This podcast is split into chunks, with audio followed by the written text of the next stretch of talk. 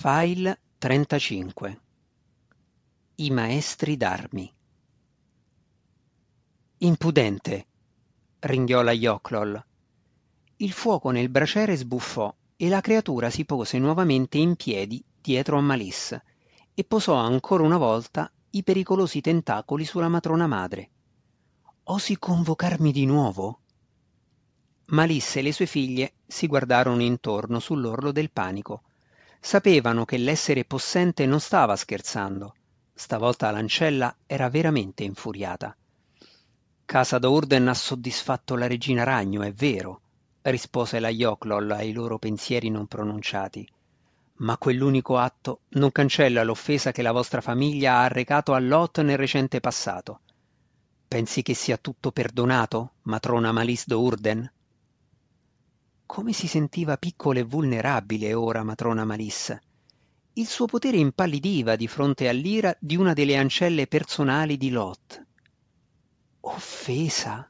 osò sussurrare. Come ha arrecato offesa alla regina la mia famiglia? Con quale atto? La risata dell'ancella scoppiò in una vampata di fiamme e di ragni volanti, ma le somme sacerdotesse restarono immobili accettarono il calore e gli esseri striscianti come parte della loro penitenza. Te l'ho già detto prima, matrona Malis d'Urden, ringhiò la Yochlol con la bocca cadente, e te lo dirò per un'ultima volta. La regina ragno non risponde a domande le cui risposte sono già note. In uno scoppio d'energia esplosiva che fece finire a gambe all'aria le quattro sacerdotesse di casa d'Urden, l'ancella sparì. Brizza fu la prima a riprendersi. Corse prudentemente al braciere e soffocò le restanti fiamme, chiudendo così il cancello che collegava all'abisso, il piano di residenza della Yochlol. Chi? urlò Malissa, tornando a essere la potente matriarca. Chi nella mia famiglia ha invocato l'ira di Lot? Poi Malissa parve nuovamente rimpicciolirsi, mentre le implicazioni dell'avvertimento della Yochlol divenivano fin troppo chiare. Casa d'Urden stava per entrare in guerra con una famiglia potente. Senza il favore di Lot, probabilmente Casa d'Urden avrebbe cessato d'esistere. Dobbiamo trovare il colpevole, ordinò Malissa alle figlie, sicura che nessuna di loro fosse implicata. Erano tutte somme sacerdotesse, se una qualsiasi di loro avesse commesso qualche misfatto agli occhi della regina ragno, la Yochlol invocata avrebbe impartito la punizione sul posto. Con un semplice gesto l'ancella avrebbe potuto ristabilire l'equilibrio in casa d'Orden. Brizza estrasse la frusta a serpenti dalla propria cintura. Otterrò l'informazione di cui abbiamo bisogno, promise. No, disse matrona Malis, non dobbiamo rivelare la nostra ricerca. Che sia un soldato o un membro di casa d'Urden, il colpevole è addestrato e temprato al dolore. Non possiamo sperare che la tortura gli strappi la confessione dalle labbra, non quando conosce le conseguenze delle proprie azioni. Dobbiamo scoprire immediatamente la causa dell'offesa di Lot e punire adeguatamente il criminale. La regina ragno deve vegliare su di noi in battaglia. Come faremo allora a individuare il responsabile? si lamentò la figlia più grande, rimettendo con riluttanza alla cintura la frusta di serpenti. Vierna e Maia, lasciateci, ordinò matrona Malissa. Non dite nulla di queste rivelazioni e non fate nulla per accennare al nostro proposito. Le due figlie più giovani si inchinarono e si allontanarono in fretta, per nulla soddisfatte dei loro ruoli secondari, ma incapaci di fare nulla al riguardo. Prima osserveremo, disse Malissa a Brizza. Vedremo se possiamo venire a sapere chi è il colpevole da lontano. Brizza comprese. La ciotola cristalloscopica, disse. Corse dall'anticamera nella cappella vera e propria. Sull'altare centrale trovò il prezioso oggetto, un'ampia ciotola d'oro tutta ornata di perle nere. Con le mani tremanti, Brizza pose la ciotola sull'altare e introdusse la mano nella più sacra delle varie sezioni. Questo era il contenitore dell'oggetto più prezioso posseduto da casa d'Orden, un grande calice d'onice. Poi Malissa raggiunse Brizza nella cappella vera e propria e da lei prese il calice. Spostandosi verso la grande vasca posta all'ingresso del salone, Malissa affondò il calice in un fluido appiccicoso, l'acqua empia della sua religione. Poi cantilenò. Spidarae aug icor ven. Completato il rituale, Malisse ritornò all'altare e versò l'acqua empia nella ciotola d'oro. Lei e Brizza sedettero a osservare. Drizzt entrò nella palestra d'addestramento di Zacnafein per la prima volta in più di dieci anni e si sentì come se fosse tornato a casa. Qui aveva trascorso la quasi totalità dei migliori anni della sua giovane vita. Nonostante tutte le delusioni che aveva incontrato da allora e che indubbiamente avrebbe continuato a sperimentare nel corso della sua vita, Drist non avrebbe mai dimenticato quel breve luccichio di innocenza, quella gioia che aveva conosciuto da studente nella palestra di Zacnafein. Zacnafein entrò e si avvicinò per porsi di fronte al suo ex allievo. Drist non vide nulla di familiare o di confortante sul volto del maestro d'armi. Ora un cipiglio costante sostituiva il sorriso un tempo comune. Si trattava di un'espressione furiosa che odiava tutto ciò che la circondava, forse soprattutto Drist. Drist dovette chiedersi se forse Zacnafein non avesse sempre avuto una simile smorfia. La nostalgia aveva forse interpretato erroneamente i ricordi di Drist, quegli anni di addestramento iniziale? Questo mentore, che aveva così spesso riscaldato il cuore di Drist con una risata allegra, era effettivamente il freddo mostro in agguato che ora Drist vedeva davanti a sé? Che cosa è cambiato, Zacnafein? chiese Drist ad alta voce. Tu? I miei ricordi o le mie percezioni? Zac non parve neppure udire la domanda sussurrata. Ah, il giovane eroe è ritornato, disse Zac il guerriero con imprese incredibili per i suoi anni. Perché ti prendi gioco di me? protestò Drist. Colui che ha ucciso gli orrori uncinati, continuò Zac. Ora aveva in mano le spade, le aveva estratte e Drist rispose sfoderando le scimitarre. Non c'era bisogno di chiedere le regole d'onore in questo scontro o la scelta delle armi. Drist sapeva, l'aveva saputo ancora prima di venire qui, che questa volta non ci sarebbero state regole. Le armi sarebbero state le loro armi preferite, le lame che ognuno di loro aveva usato per uccidere così tanti nemici. Colui che ha sgominato l'elementale di terra, ringhiò Zacca in tono derisorio, sferrò un attacco misurato, un semplice allungo con una lama. Dristella colpì spostandola da parte, senza neppure pensare alla parata. Fuochi improvvisi divamparono negli occhi di Zacca, come se il primo contatto avesse scisso tutti i legami emotivi che avevano temperato il suo colpo. Colui che ha ucciso la bambina degli elfi della superficie, gridò, un'accusa e non un complimento. Ora giunse il secondo attacco, feroce e potente, un forte colpo arcuato che scese sulla testa di Drist che la tagliò in due per placare la sua sete di sangue. Le parole di Zack sbaragliarono la difesa di Drist, emotivamente ammantarono il suo cuore nella confusione, come una specie di subdola frusta mentale. Drist era un guerriero consumato, tuttavia, e i suoi riflessi non registrarono la distrazione emotiva.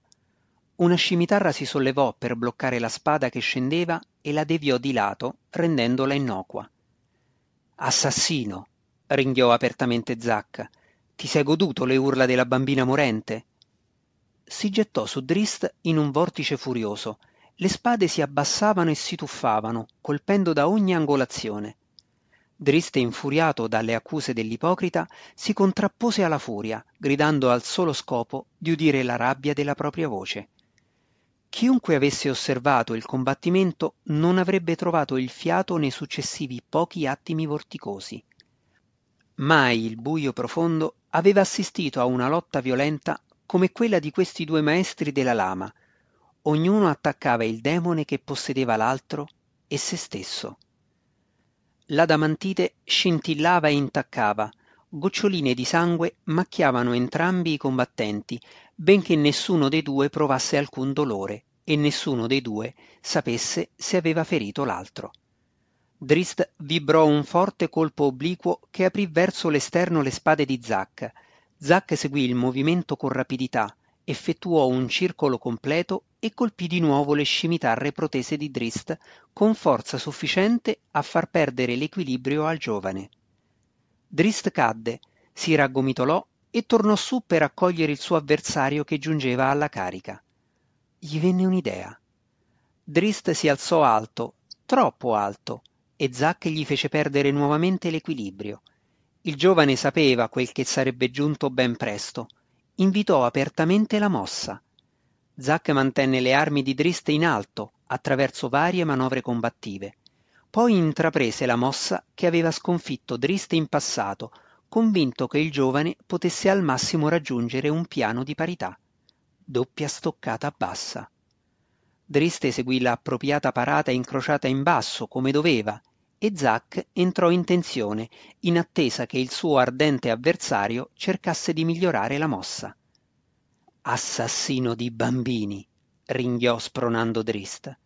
Non sapeva che Drist aveva trovato la soluzione. Con tutta la rabbia che aveva mai conosciuto, concentrando nel piede tutte le delusioni della sua giovane vita, Drist si concentrò su Zack, su quel volto compiaciuto che ostentava sorrisi e agognava sangue. Tra le impugnature, tra gli occhi, Drist calciò, facendo esplodere ogni grammo della propria rabbia in un singolo colpo. Il naso di Zack scricchiolò appiattendosi. I suoi occhi si levarono verso l'alto e il sangue esplose sulle sue guance scavate. Zack sapeva che stava cadendo, che il diabolico giovane guerriero gli sarebbe stato addosso in un lampo, ottenendo un vantaggio che Zack non poteva sperare di sbaragliare. E tu, Zack Nafeindo Urden?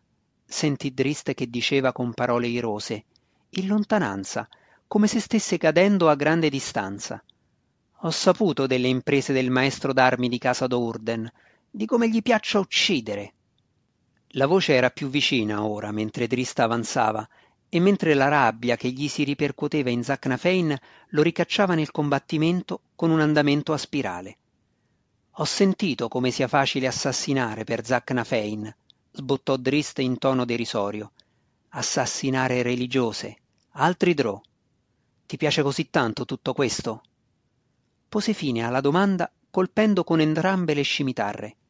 Erano attacchi volti a uccidere Zack, a uccidere il demone che si era impadronito di entrambi. Ma ora Zack Nafein era tornato pienamente cosciente. Odiava allo stesso modo se stesso e Drist. All'ultimo momento le sue spade si sollevarono e si incrociarono con la velocità di un lampo, facendo allargare ampiamente le braccia a Drist. Poi Zack finì a sua volta per sferrare un calcio, non così forte, a causa della posizione prona, ma preciso nella sua ricerca dei genitali di Drist. Drist restò senza fiato e si allontanò contorcendosi, costringendosi nuovamente a riacquistare la propria compostezza quando vide Zacnafein ancora stordito che si alzava in piedi. Ti diverte così tanto tutto questo? riuscì a chiedere di nuovo. Divertirmi? gli fece eco il maestro d'armi. Ti dà piacere? disse Drist con una smorfia. Soddisfazione, lo corresse Zack. Uccido. Sì, uccido. Insegna agli altri a uccidere. A uccidere Drow, ruggì Zack, e fu nuovamente in faccia a Drist con le armi sollevate, ma in attesa che fosse il giovane a effettuare la prossima mossa. Ancora una volta le parole di Zack avvolsero Drist in una rete di confusione. Chi era questo Drow in piedi davanti a lui? Pensi che tua madre mi lascerebbe vivere se io non servissi i suoi perfidi propositi? gridò Zack.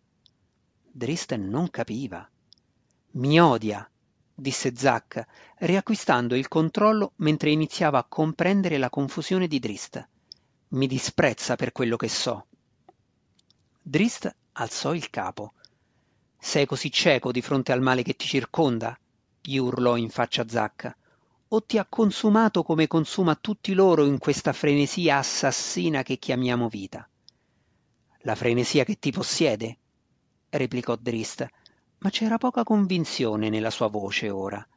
Se comprendeva correttamente le parole di Zack, se Zack stava al gioco delle uccisioni semplicemente a causa del suo odio per i perfidi Drow, la peggiore accusa che Drist poteva fargli era di essere un codardo.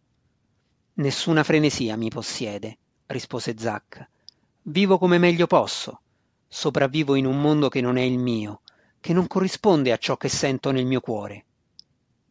Il lamento nelle sue parole, il capo curvo mentre ammetteva la propria impotenza, fecero vibrare in Drist una corda familiare. Io uccido, uccido Drò per servire matrona Malissa, per placare la rabbia, la frustrazione che provo nell'anima. Quando sento i bambini gridare... Il suo sguardo si fissò di scatto su Drist e all'improvviso gli si lanciò addosso. La sua furia era dieci volte maggiore. Drist cercò di alzare le proprie scimitarre, ma Zack ne fece volare via una dall'altra parte della stanza e spostò l'altra di lato. Avanzò man mano che Drist retrocedeva con passo maldestro, finché non lo ebbe bloccato contro una parete. La punta della spada di Zacca fece sgorgare una gocciolina di sangue dalla gola di Drist. La bambina è viva, ansò Drist.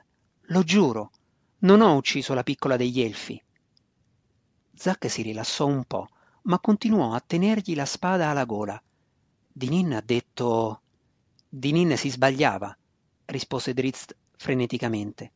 L'ho ingannato. Ho spinto a terra la bambina solo per risparmiarla e per mascherare la mia codardia l'ho coperta con il sangue di sua madre che era stata assassinata. Zack balzò all'indietro annientato. Non ho ucciso alcun elfo quel giorno, gli disse Drist. Gli unici che ho desiderato uccidere sono stati i miei compagni.